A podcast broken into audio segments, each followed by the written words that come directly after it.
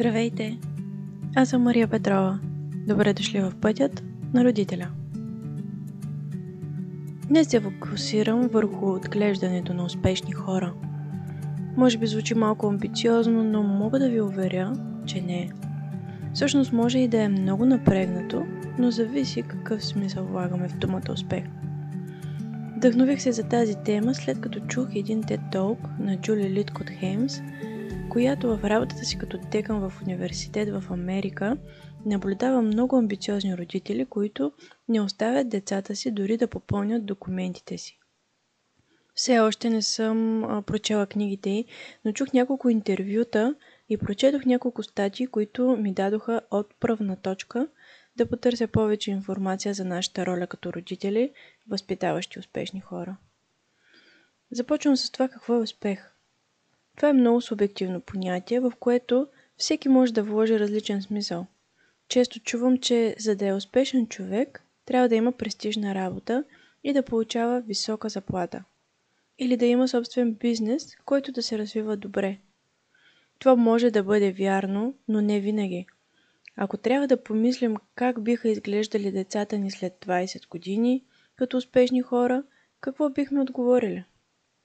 Аз попитах родители в профила на подкаста в Instagram и във Facebook и ето какво отговориха няколко родители. Щастлив, преследващ своето нещо. Обичащ и обичан. Щастливи и свободни в това, с което се занимават. Да приемат себе си и да се харесат. Да се наслаждават на живота. Щастливи и уверени в себе си. Да вършат това, което им доставя удоволствие, но да си плащат наема. Има и хумористични. Тук не усещам никакво напрежение спрямо бъдещето на децата ни. И една дума изпъква почти във всеки отговор. Щастливи. Успехът е свързан с щастието. Ако се върна малко по-нагоре, успешен човек, който изкарва много пари, да, може да е вярно, но само ако това, което прави, му носи удоволствие и го прави щастлив. Но дори да нямаш собствен бизнес, много отговорна работа, високо платена професия, но си щастлив, това пак би те направило успешен човек. За жалост, статистиките не са добри. Изследване в Америка показва, че 55% от работещите не се чувстват удовлетворени от работното си място. Това е почти всеки втори. Но да се чувстваш щастлив от това, което правиш, понякога е свързано и с обществото, в което живеем. Имах възможността няколко пъти да пътувам до скандинавска държава, защото имаме близки, които живеят там. Познавам и други хора, които са в Скандинавието и всички те споделят едно и също. Няма значение какво работиш, ти си част от обществото и допринасяш към общността с труда си. И ако се чувстваш щастлив от това, което правиш, каквото и да е то, е окей. Няма нужда да работиш нещо специално, престижно, високо заплатено, за да имаш добро име в обществото. Не е задължително всеки да влезе в университет, всеки да учи висше. Да израснеш в такова общество ти дава възможност да разгърнеш собствения си потенциал, да разчиташ на собствените си интереси, без напрежение и натиск от околните. Това ти дава свобода на ума и можеш да изследваш напълно интересите си и да намериш какво да правиш, за да се чувстваш щастлив. Но може да попитате, как да оставя целият този товар на детето ми? Да зависи цялото му бъдеще от неговите решения и желания. Как да се отпусна и да оставя това решение на него? Ако не успее да си изкарва прехраната? Разбирам цялото това напрежение и несигурността за трудова заетост. Не се знае какво ще се търси след време. Много индустрии изчезват в последните години. В резултат на това днешните родители се безпокоят повече за тези неща и са склонни да гледат на детството като време за изграждане на автобиография. Петър Грей споделя нещо много ценно, което може да ни отпусне поне малко. В реалността най-добрата защита срещу безработицата в определени периоди е да притежаваш именно качествата, с които човек се здобива чрез личен опит, натрупан от собствен избор, не чрез бутане на родители, от родители и учители. Несигурните времена изискват лична отговорност. Независимо мислене, самостоятелна инициатива, упорство, твърдост, гъвкавост, творчество, въображение и готовност за поемане на рискове. Това са качества, които се изграждат, когато родителите гласуват доверие на децата си. Когато пуснем контрола, когато спрем да вярваме, че децата са наш проект, а са отделни личности, които могат да мислят и решават за себе си, дори от много ранна възраст. А за нас като родители, колкото по-рано започнем да практикуваме това доверие към децата си, толкова повече можем да видим колко е способно то. В едно от интервютата си, Джули Литхот-Хеймс казва: колкото повече правим вместо децата, толкова повече те чувстват, че не могат. Трябва да спрем нашата енергия, да я побутнем малко назад, за да може детето ни да мине напред. Как да го направим? Ще споделя 3 идеи, които мисля, че биха помогнали. Сигурна съм, че има и още, така че не претендирам те да са единствените възможности. Първо, да знаем, че не е наша отговорност да определяме бъдещето на детето ни. Това е толкова освобождаващо. Детето е отделен човек от нас. Не е наш проект, на който сме оценявани от другите. Не е проект, на който можем да се провалим или пък да преминем с отличен. Колко често сме чували думите: аз не успях да вляза в тази гимназия, но ще направя всичко възможно детето ми да влезе. Или: аз се провърлих с моята професия, но детето ми ще успее. Понякога дори подсъзнателно потикваме детето си да прави и харесва това, което смятаме, че нас би ни направило щастливо. Но детето е отделен човек.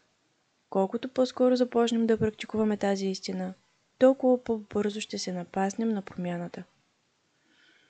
Когато дъщеря ми беше малка, забелязах, че много родители говорят за детето си във формата «ние». Ние сме вече големи. Тежим 4 кг. О, вече ходим, да. Но детето е отделен човек и заслужава да бъде третирано като такъв. Може би този начин на говорене е много по-важен за нас, отколкото за детето. Така си напомняме, че детето ни има право на избор и постиженията са негови, а не за да ни направят нас щастливи. И колкото по-скоро дадем свободата и нашето приемане към това, което детето харесва, толкова по-голям шанс има той да израсне като щастлив и успешен човек. Втората идея, която може да помогне да правим по-малко за детето си, особено когато е малко, е да натиснем пауза. Да натиснем пауза на импулса да помогнем, да организираме, да облечем, да почистим. Понякога не чакаме дори секунда преди да се впуснем да помогнем на детето. И това важи от първия ден. Понякога бебето се опитва да докосне нещо, изпъва ръчичка, още не пълзи, но иска да стигне някакъв предмет, но родителите веднага искаме да спасим детето от това страдание в кавички. Но дали е страдание или желание за ново умение?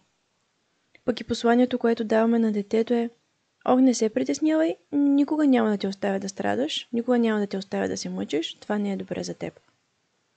Или пък Тодора, който се спъва и пада на земята, е вдигнат светкавично на крака. Но можем да изчакаме една секунда, да се приближим, бавно да клекнем, да попитаме дали има нужда от помощ и ако отговора е да, чак тогава да помогнем. Понякога децата дори не разбират, че са паднали изведнъж, някакви огромни ръце идват, хващат те и те вдигат на крака. Как това може да направи детето ни успешно в далекото бъдеще?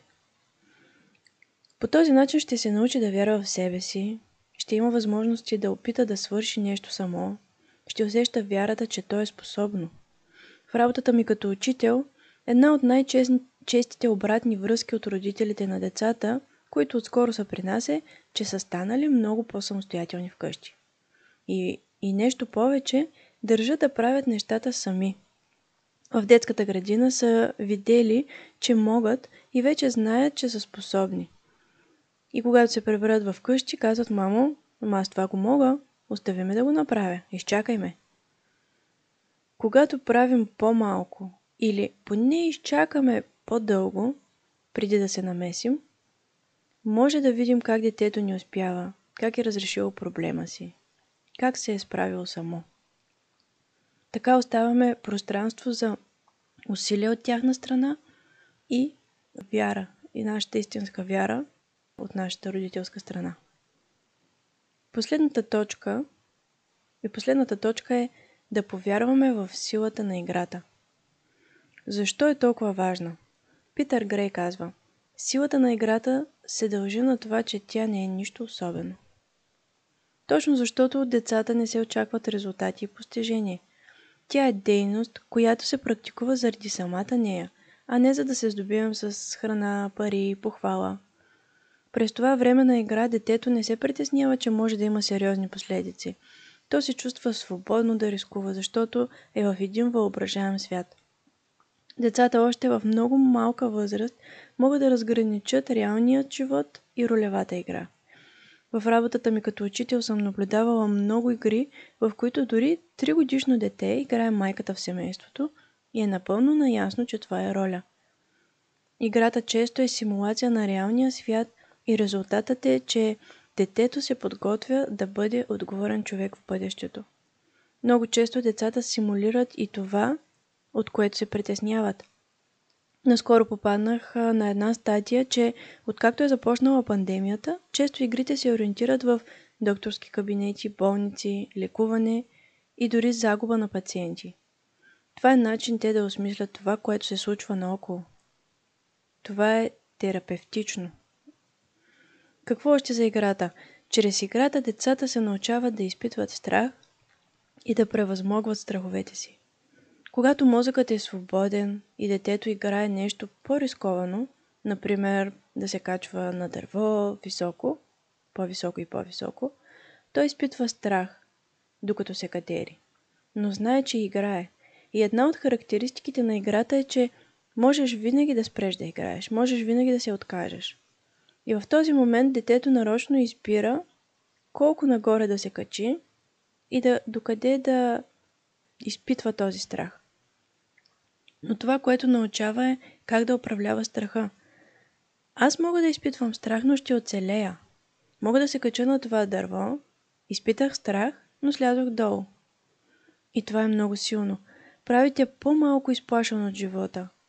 Казва си: могат да се случат неща, които са страшни, но аз мога да се справя с тях. Ако детето никога не е оставено да участва в така наречената рискована игра, т.е. детето нарочно да се постави в ситуации, в които да изпита страх, когато порасне и се случи някакъв спешен случай, това може да го накара да се разпадне. Той никога не е имал възможност да се справи с това чувство. В Инстаграм попитах родители какви умения развива играта в децата. Имаше палитра на много отговори.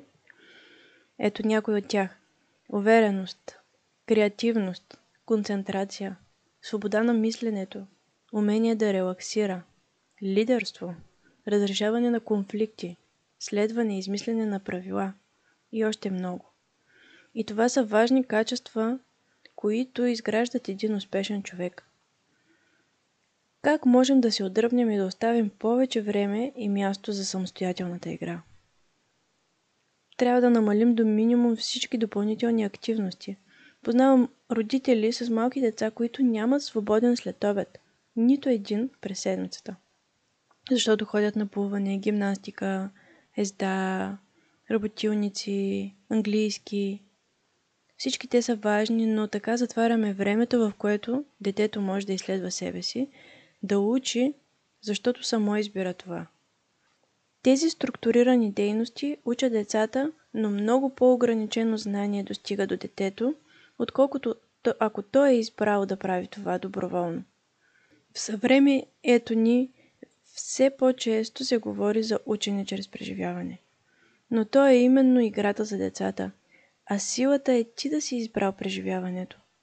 И нашата вяра, че това е много важен момент, и дори да насърчаваме и организираме времето така, че да има достатъчно време за игра. Свободна, избрана напълно от детето. За играта мога да говоря още много. Има много книги, статии, изследвания за това колко е силна и дава не просто знания, а умения, които са от особена важност, за да израсне успешен човек. Мъжът ми е много запален по бонсай. Гледа много клипове, как се оформят. Вкъщи неведнъж е опитвал да се грижи за тях, но за съжаление нямаме достатъчно светлина, от която се нуждаят. Наблюдавала съм го, докато го прави. Първо обмисля каква форма иска да постигне. Реже някои клони, които ще пречат. Използва тел, за да огъне клоните така, че да започнат да растат в посоката, която иска. Това работи страхотно за градинари, но не и за родители. Джули Литхот-Хеймс дава тази илюстрация, че нашите деца не са бонсай. Тя казва: те са диви цветя, от неясен произход. Моята работа е да осигуря хранене, да ги обичам, за да обичат другите, но кариерата, успеха, заплатата, това зависи от тях. Моята работа не е да ги направя да станат това, което аз искам да станат, но да ги подкрепя да станат великолепни хора. Надявам се това да помогне. Да изпитваме наслада в пътя си като родители. Ако този епизод ви е харесал и искате още теми за родителството, може да се абонирате за канала ми. Така ще имате лесен достъп до всички епизоди и няма да пропускате новите. Вече има записани за подкупите и наказанията, увереността ни като родители, тантрум и други. Във всеки един епизод споделям моя път като родител и перспективата, която ми помага да остана спокойна в трудни ситуации. Перспективата, която ми помага да погледна поведението на детето си като нещо повече от това, което виждам на повърхността. Ако искате още информация по тези теми, може да последвате и страницата ми във Facebook, Пътят на родителя, и Instagram, theparentpath. Може да ме подкрепите, като споделяте с други родители. Благодаря ви! До скоро!